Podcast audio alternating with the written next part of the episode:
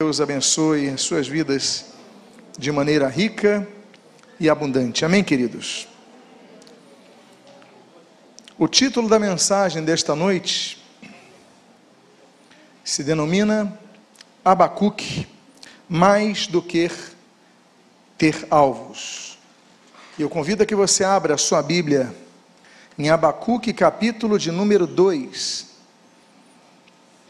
Eu gostaria de ler os três primeiros versículos, Abacuque, capítulos número dois, versículos de um a três, e registra então o autor sagrado: estarei na minha torre de vigia, ficarei na fortaleza, e vigiarei para ver o que Deus me dirá, e a resposta, e que resposta eu terei à minha queixa.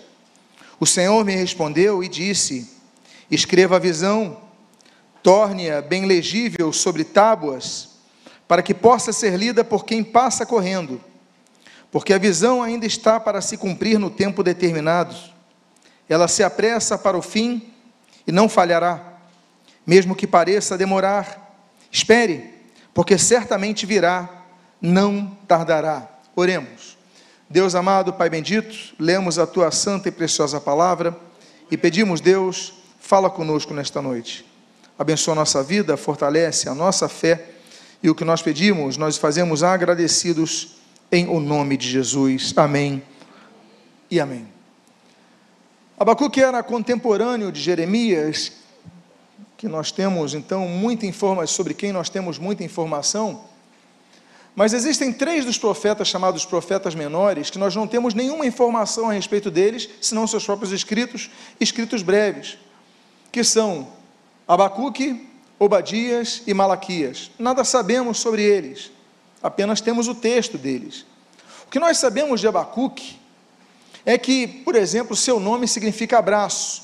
O reformador Martinho Lutero, ele escreveu no seu prefácio Abacuque, mil quinhentos e vinte e seis, o seguinte: Abacuque tem um nome apropriado à sua comissão, porque Abacuque significa abraço, pois por meio de sua profecia ele abraça ou contém o seu povo, os consola e os toma, toma em seus braços, como um faria por uma criança ou um adulto que sofre. Esse homem, alguns supõem que ele tenha sido um levita, e essa suposição se dá porque o seu terceiro capítulo é uma canção, e ele escreve uma canção no estilo dos Salmos, ou seja, tem um título, tem a canção e tem uma conclusão. Então alguns podem supor isso, um, alguém que trabalhava no templo escreveu esse texto, mas não sabemos muito a respeito dele. Agora, o que é interessante nesse texto, de, desses, de, de, dessas poucas palavras que compõem o texto de Abacuque, é que não é uma carta dirigida a pessoas, nem uma carta dirigida a povos.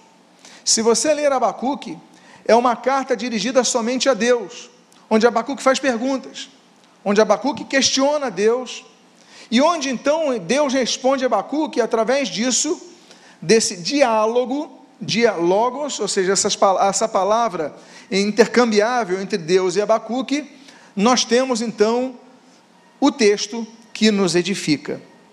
E é sobre esse texto que nós lemos hoje que eu queria falar sobre os alvos. E o título da mensagem, como vocês puderam ler, é Abacuque, mais do que ter alvos. Estamos iniciando o ano, e muitos colocam seus alvos. Nós distribuímos no culto da virada os alvos para você anotar, isso é importante, vamos falar sobre isso.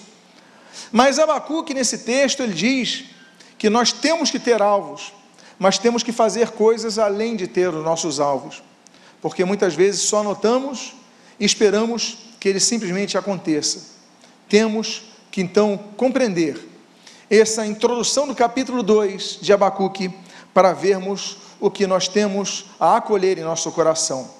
Em primeiro lugar, a primeira lição que nós aprendemos com Abacuque é que nós devemos orar, mas também vigiar em nossas orações quanto àquilo que Deus tem a nos dar. O texto do versículo dois, na primeira parte do versículo primeiro, diz: estarei na minha torre de vigia.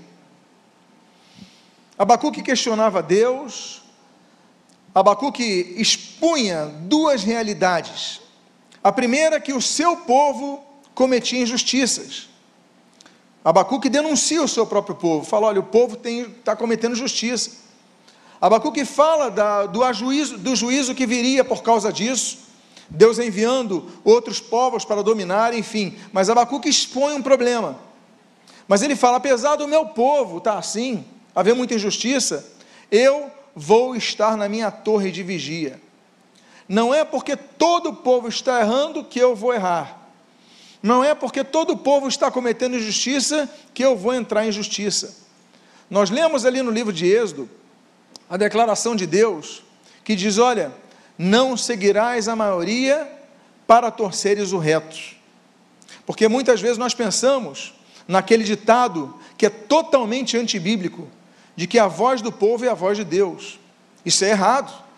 A voz do povo não é a voz de Deus. A voz do povo... Ele dizia, por exemplo, para, no caso, adorarem o bezerro de ouro. Essa era a voz do povo. A voz de Deus era denunciar aquilo, mandar derrubar aquilo ali e seguirem somente a Deus. Quantas vezes a voz do povo se impôs contra a voz de Deus e o povo de Israel padeceu por isso. Quando nós lemos, por exemplo, os dois livros dos Reis, nós vemos exatamente isso.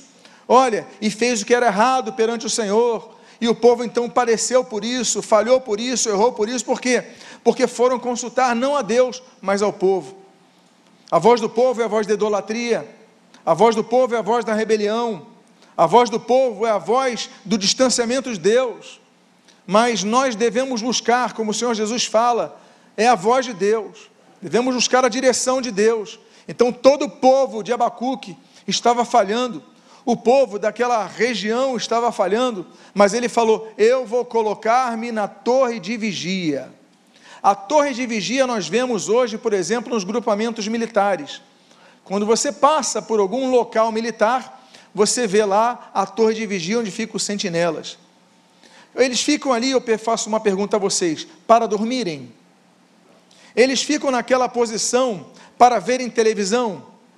Eles ficam nessa posição... Permitem que usem celular nessa posição? Não, eles têm que ficar atentos.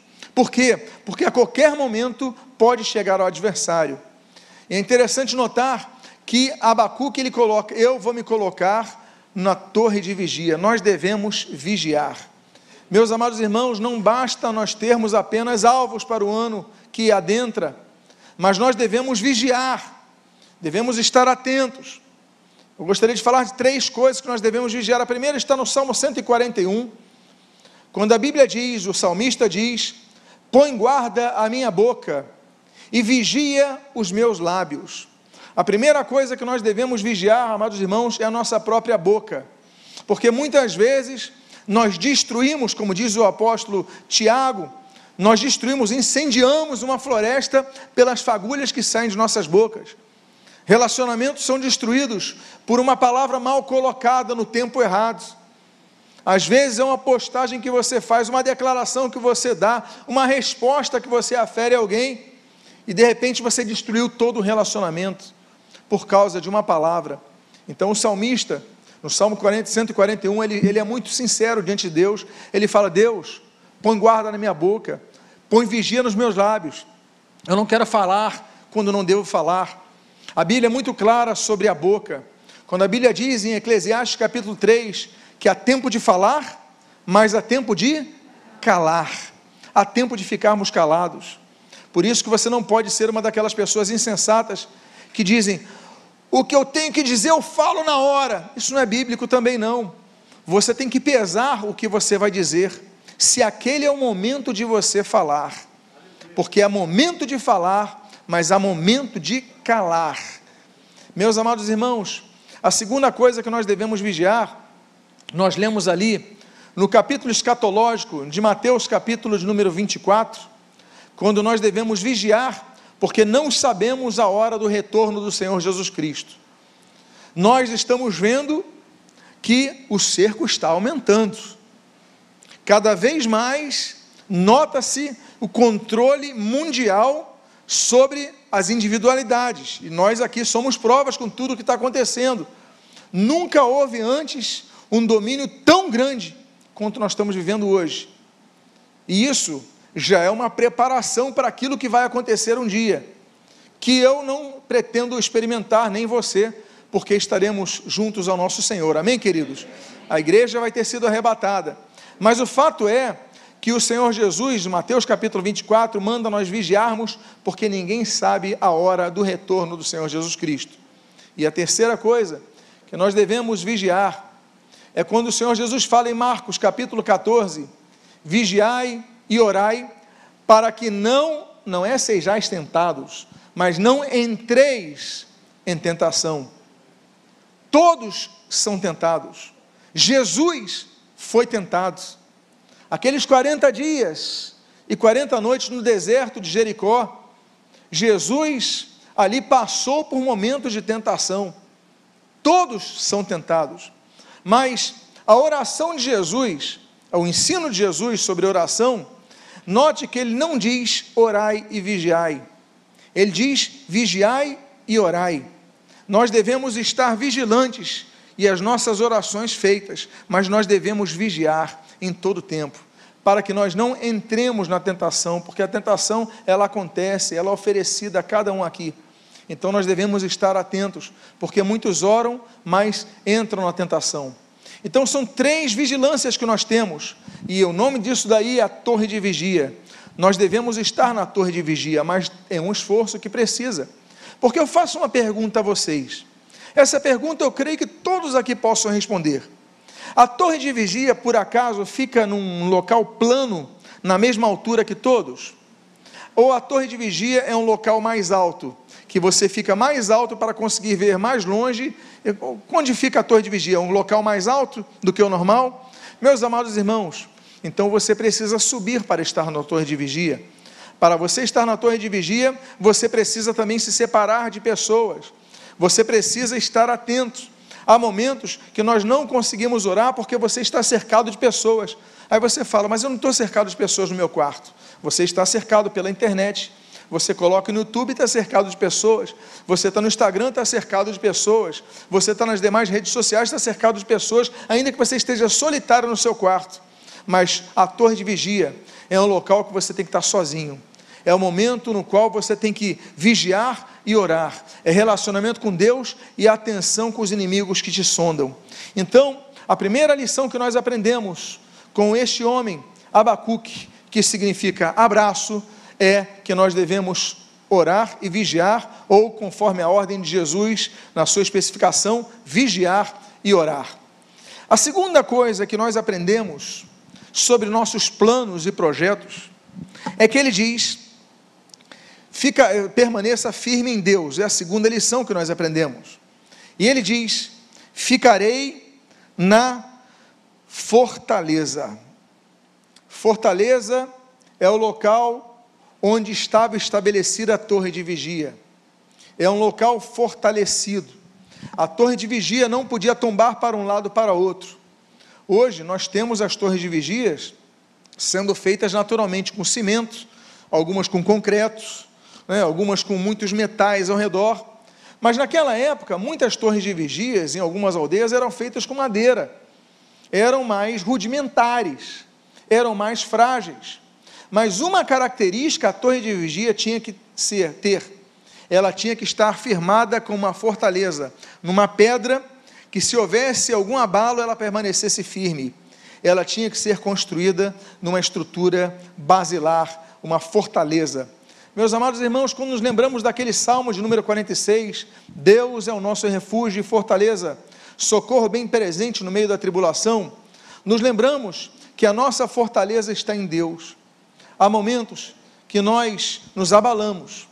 A Bíblia fala, por exemplo, de que nós temos três dias terríveis que nós podemos nos agarrar na fortaleza que é Deus.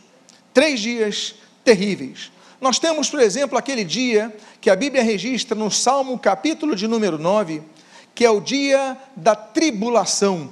E a Bíblia diz que nós então nos firmamos na fortaleza de Deus no dia da tribulação. O que que é tribulação? O que é passar por tribulação? É passar por muitos problemas que começam a chegar de maneira intensa sobre as nossas vidas. Isso é tribulação. Você não é uma pessoa atribulada porque você tem apenas um problema, mas tribulação é quando tem uma chuva de problemas. E aí então você se lembra do Salmo nove, que Deus é o nosso refúgio no dia da tribulação. Existe um segundo dia que a Bíblia fala que nós devemos ter a fortaleza de Deus, estamos firmados na fortaleza de Deus, que é aquele que se encontra, por exemplo, em Jeremias capítulo dezessete, quando a Bíblia diz que Deus é a nossa fortaleza no dia mau. Todos nós passamos pelo dia mau. Quando o apóstolo dos gentios, ele escreve sobre a armadura de Deus, ele diz: tomai, portanto, a armadura de Deus, para que vocês possam permanecer firmes no dia mal, e depois de teres obtido a vitória, permanecereis inabaláveis. Ele fala então que a armadura de Deus, ela deve ser usada para que sejamos pessoas que prevaleçam no dia mal. O dia mal veio para Paulo, o dia mal veio para o Senhor Jesus Cristo, o dia mal veio para os discípulos. Por que que nós não passaríamos pelo dia mal? Agora, uma coisa nós sabemos: ainda que andemos pelo vale das sombras e da, da morte, da, uh, vale das sombras profundas, como diz no hebraico, a, aquele vale do momento mais difícil, mais é, difícil de nossas vidas, ainda assim nós temos a presença do Senhor. Mal nenhum temerei, porque tu estás comigo, diz o salmista. Então, mesmo no vale da sombra da morte, mesmo numa cama de um hospital, mesmo sendo traído por amigos, mesmo passando por dificuldades financeiras, mesmo sem ter perspectivas, nós sabemos que no dia mau nós podemos contar com a fortaleza do Senhor. Meus amados irmãos, eu falei de três fortalezas, e a quarta fortaleza que nós temos é aquele outro dia que Naum, capítulo primeiro, diz que é o dia da angústia. A angústia difere do dia da tribulação, por exemplo. São dias diferentes. Por quê? Porque a tribulação é externa, a angústia é interna. Por quê? Porque você pode passar por muita tribulação, muito problema, mas você vai enfrentando, vai lutando, vai renovando as suas forças. Mas o dia da angústia, meus amados irmãos, às vezes você está angustiado e não tem muita tribulação, aliás, não tem tribulação alguma, porque você está desesperançado, você está deprimido, você está triste, você está sem esperança, você está angustiado, sem ter tribulação. São dias diferentes, mas ainda neste momento nós podemos dizer: Senhor, faz-se presente a minha vida e Deus se manifesta ao teu coração. Por isso, esse homem, Abacuque, esse homem que significa o abraço, ele diz: ficarei na fortaleza, mais do que ter planos. Nós devemos preparar as estruturas de nossa vida, estarmos na torre de vigia sobre a fortaleza. Uma terceira coisa que nós aprendemos é que nós devemos estar atentos à voz de Deus. Nós começamos um ano fazendo orações, fazendo pedidos a Deus, tendo projetos que colocamos diante do Senhor, mas muitas vezes nós não ouvimos o que Deus já está falando conosco.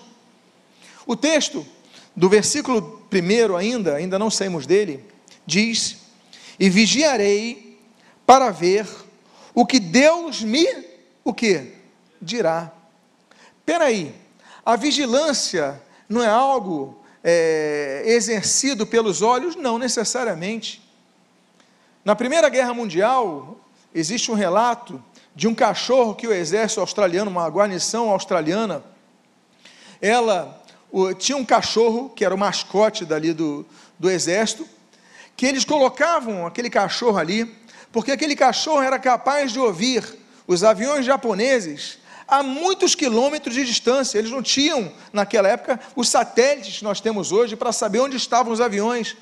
E o cachorro, então, começava a latir numa direção, e os soldados australianos começaram, por quê? Porque a audição desse cachorro, ele não via, mas ele ouvia. Ele não enxergava, mas ele escutava. Então aquele cachorro, ele percebia, mostrava a direção, está vindo muito barulho, ele começava, e eles sabiam que ali, dali, dali vinha a direção dos aviões japoneses. Nós devemos estar atentos com nossos olhos, mas estar atentos com nossos ouvidos. A grande chaga da igreja, quando o pecado mais se alastra na igreja, é o pecado da murmuração, que não vem pelos olhos, vem pelos ouvidos, através de comentários. Meus amados irmãos, nós temos que estar atentos, os nossos ouvidos atentos. Por quê? Porque Deus está nos mostrando coisas. Você faz planos, você pede situações e a resposta não vem.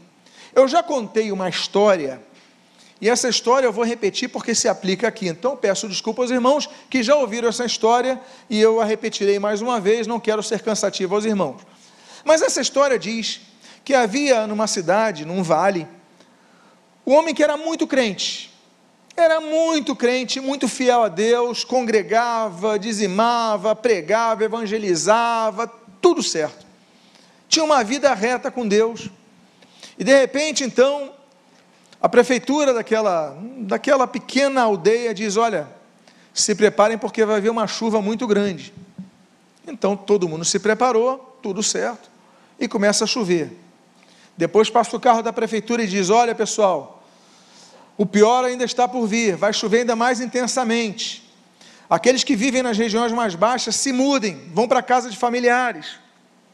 E muitos começaram a se mudar, e esse irmão que morava naquela parte, ele falou: não, não vamos mudar, Deus vai me ouvir as minhas orações, Senhor, cessa essa chuva. E ele começa a orar, e começa a cair água, e continua caindo água. De repente, começa a subir a água, e esse homem então fala o seguinte, e, e a prefeitura passa mais uma vez e fala: olha, estamos aqui no barco da prefeitura, a chuva vai continuar caindo, aqueles que permanecem nas suas casas saiam. Essa é um dos últimos comunicados que nós podemos fazer, estamos aqui de barco, entre no barco da prefeitura. E esse irmão, já com a água no meio do, do, do, do chão, do piso da sua casa, ele sobe no sofá e falou: não, porque Deus vai me dar a resposta. E depois então começa a subir a água, transbordar a água, ele vai então para o teto da sua casa, e é o único cidadão daquela aldeia, fica no telhado da sua casa, molhado, já tinha perdido tudo, e passa então um helicóptero da prefeitura, e o helicóptero da prefeitura, sabendo que era o único cidadão, eles falam o seguinte: olha, seu João, o senhor é o único da cidade que ficou aí, pega essa escada do helicóptero, sobe, porque a chuva vai piorar. Ele fala: não, porque Deus vai me dar livramento.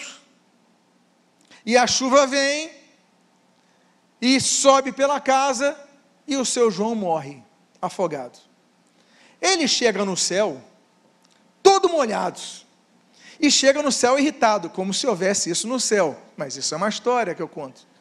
Ele chega no céu furioso, e quando chega no céu, ele encontra lá o Pedro que está ali na porta, na, volta a dizer, é uma historinha, e ele fala: Pedro, como é que vocês fizeram isso? Como é que pode? Ele falou: ó, fala com o Senhor. Aí ele fala: Senhor, como é que pode? Ele fala: como é que pode o quê? O Senhor não atendeu a minha, o meu pedido. Ele falou: eu não atendi? Eu primeiro mandei o, o aviso pelo megafone, depois mandei o carro da prefeitura, depois mandei o barco, depois mandei um helicóptero, e você diz que eu não te atendi? Muitas vezes Deus responde da forma diferente às nossas expectativas. O texto diz: e eu vou vigiar para ver o que Deus me, me, eh, me dirá. Ou seja, porque muitas vezes nós estamos vigiando, nós estamos na torre de vigia, mas não estamos vigiando. Estamos na igreja pedindo coisas que Deus já está respondendo e nós não observamos. Deus, me dá um emprego, aí você vai para o emprego com a barba por fazer e de chinelo. Aí o sujeito te reprova na entrevista e você fala: Deus, por que que eu estou passando por isso? Aí você chega na entrevista atrasado: Deus, por que isso? Aí você não prepara um currículo adequado, faz de qualquer maneira: Deus, eu não consigo emprego, você fica reclamando. Os sinais estão aí, Deus tem mostrado as coisas. Então nós devemos vigiar para ver o que Deus nos dirá, porque Deus responde. O nosso problema é que nem sempre nós ouvimos. A Bíblia diz, e aquele texto de Jeová Rafá, eu sou o Deus que te cura, tem gente que pensa que é para qualquer um, não é não, porque o versículo antes de dizer eu sou o Jeová Rafá, o Deus que te cura, Deus fala o seguinte: se ouvirdes atentamente a minha voz, ele fala, eu vou ser o Jeová Rafá, o Deus que te cura. As promessas de Deus são para aqueles que estão ouvindo atentamente a voz de Deus. Atentamente a voz de Deus.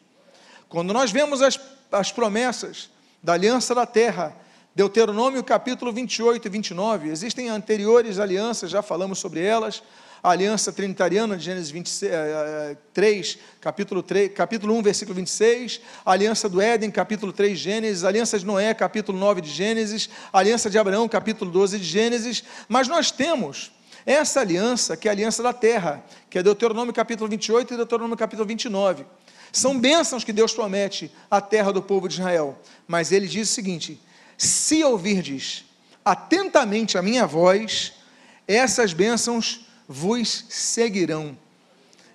Você não vai correr atrás da bênção, as bênçãos vão correr atrás de você, é o que está na Bíblia, na introdução dessa aliança. Meus amados irmãos, nós devemos vigiar, ouvindo atentamente o que o Senhor tem a dizer. O Salmo trinta e quatro diz, o Senhor diz uma vez, sim, diz duas, mas o povo não ouve o Senhor. Deus fala, mas o povo não ouve. Por isso que a Bíblia diz, naquelas, naqueles capítulos dois e três de Apocalipse, a carta, as cartas às sete igrejas, quem tem ouvidos para ouvir, ouça o que o Espírito diz à igreja. Nós devemos estar atentos, atentos em detalhes do que Deus tem a dizer. Portanto, mais do que projetos, nós devemos orar. Mais do que projetos, nós devemos vigiar. Mais do que projetos, nós devemos subir na torre de vigia. Mais do que projetos, nós devemos estar atentos ao que Deus tem respondido.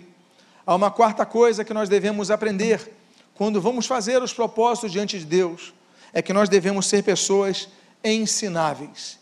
Diz a Bíblia, na quarta parte do capítulo, do versículo primeiro do capítulo dois de Abacuque, ou abraço, e a Bíblia diz, e que resposta eu terei à minha queixa? Nós temos muito a aprender com Deus, não é verdade? Nós devemos aprender, Deuteronômio cinco, o temor ao Senhor, nós devemos aprender sabedoria, Provérbios capítulo um, nós devemos aprender a ser mansos e humildes, como o Senhor Jesus ensina ali em Mateus capítulo onze, nós devemos aprender tantas coisas com o Senhor, mas nós devemos estar atentos ao que Deus quer nos ensinar quando nos dá a resposta. Por quê? Porque há respostas de Deus que nos doem. Às vezes, Deus, volta a dizer, a resposta de Deus nem sempre vai vir da forma que nós temos, a expectativa que nós temos. Elias pensou que Deus responderia no trovão, na tempestade, no relâmpago. Deus responderia a ele com voz no meio da chuva. E quando Deus responde, é numa suave brisa. O que nos importa não é a forma, o que nos importa é a resposta. E mais, o que, que nós podemos aprender com a resposta? Que resposta terei à minha queixa? Olha, eu estou me queixando a Deus, eu acho muito bonito Abacuque, porque Abacuque é um homem honesto. Ele podia dizer, a minha elucubração diante do Senhor, o meu questionar respeitável, ele fala, é minha queixa.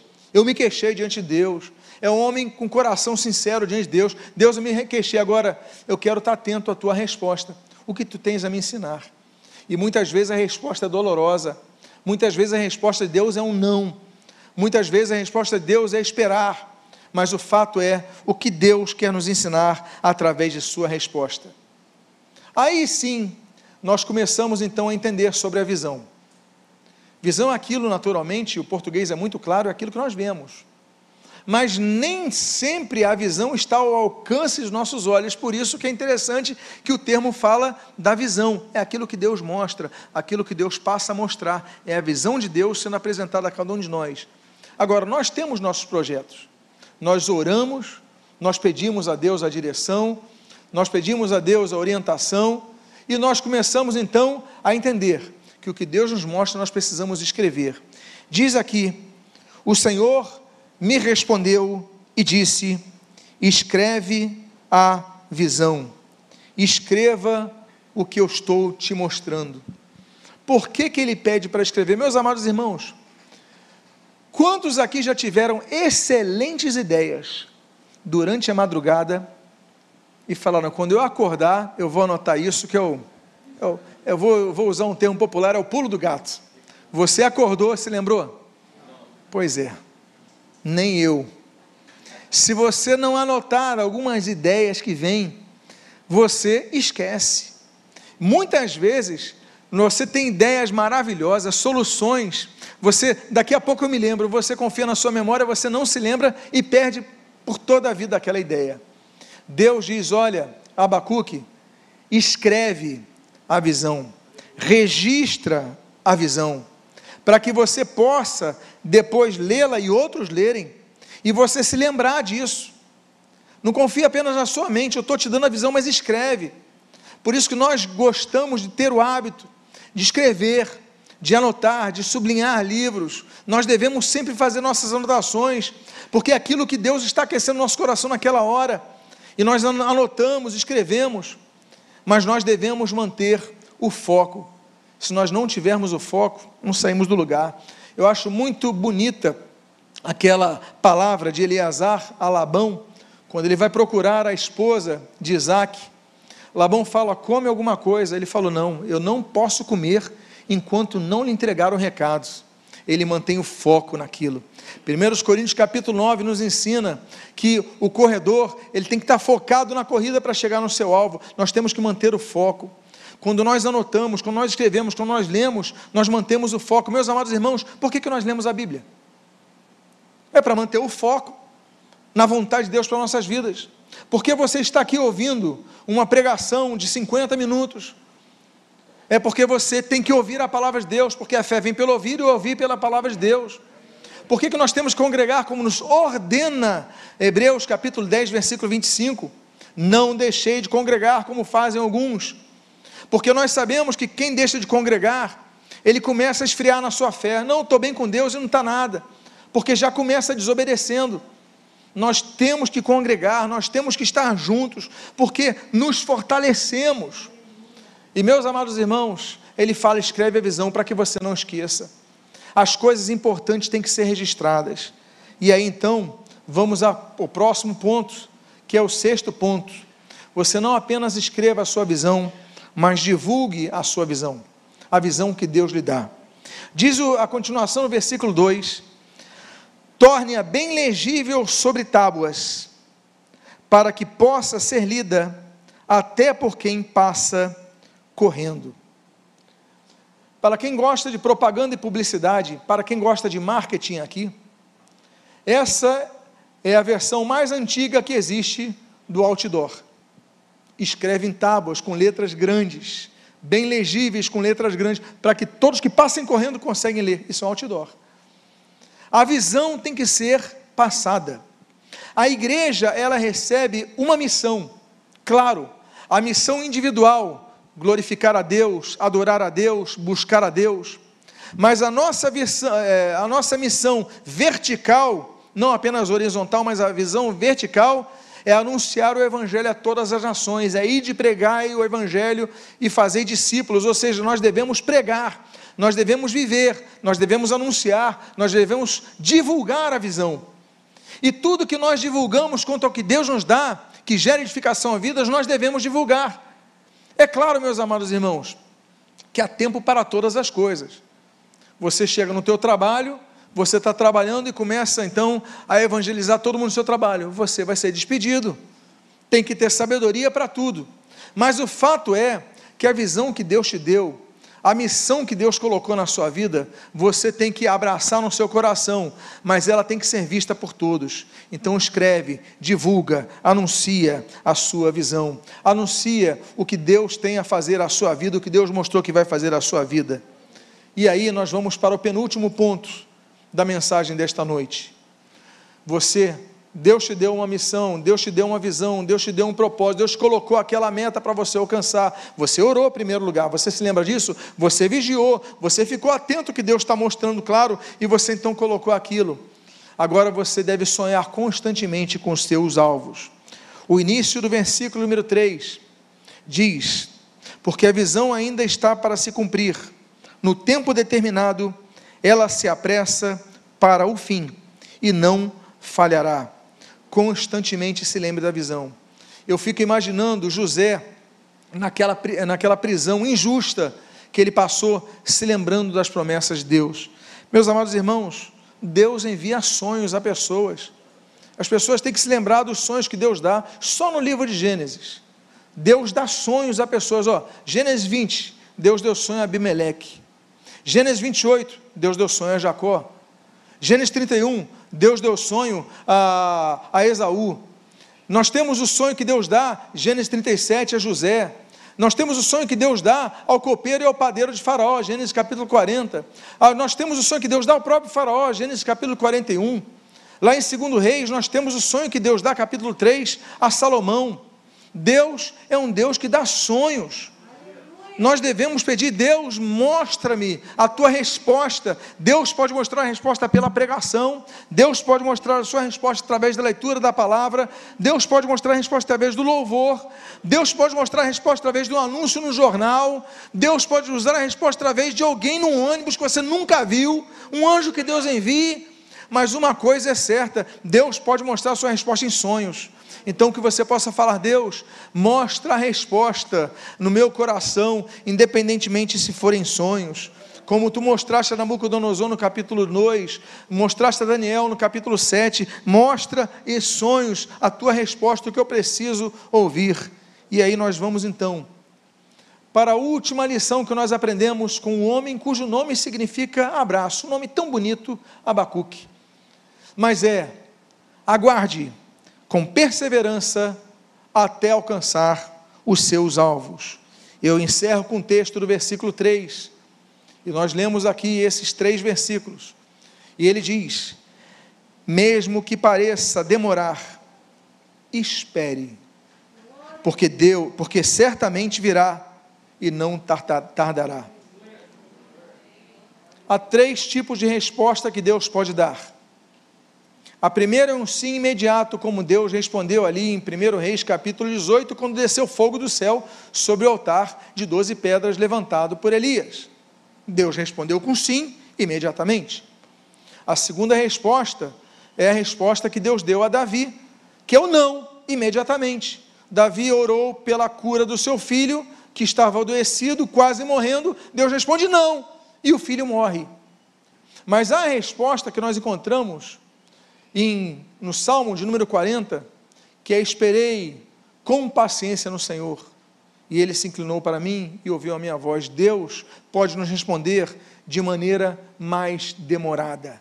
O que nos importa não é o nosso tempo, o que importa é o tempo de Deus, porque todas as coisas cooperam para o bem daqueles que buscam a Deus, para aqueles que andam segundo o seu propósito. Romanos oito, vinte e oito, Deus vai responder. Ele falou a Abacuque: você está queixoso, você está na torre de vigia, está fazendo certo, está na fortaleza, está fazendo certo, você orou, fez queixumes a mim, você reclamou comigo, está certo, porque você fez isso com o coração, e a oração tem que ser sincera diante do Senhor.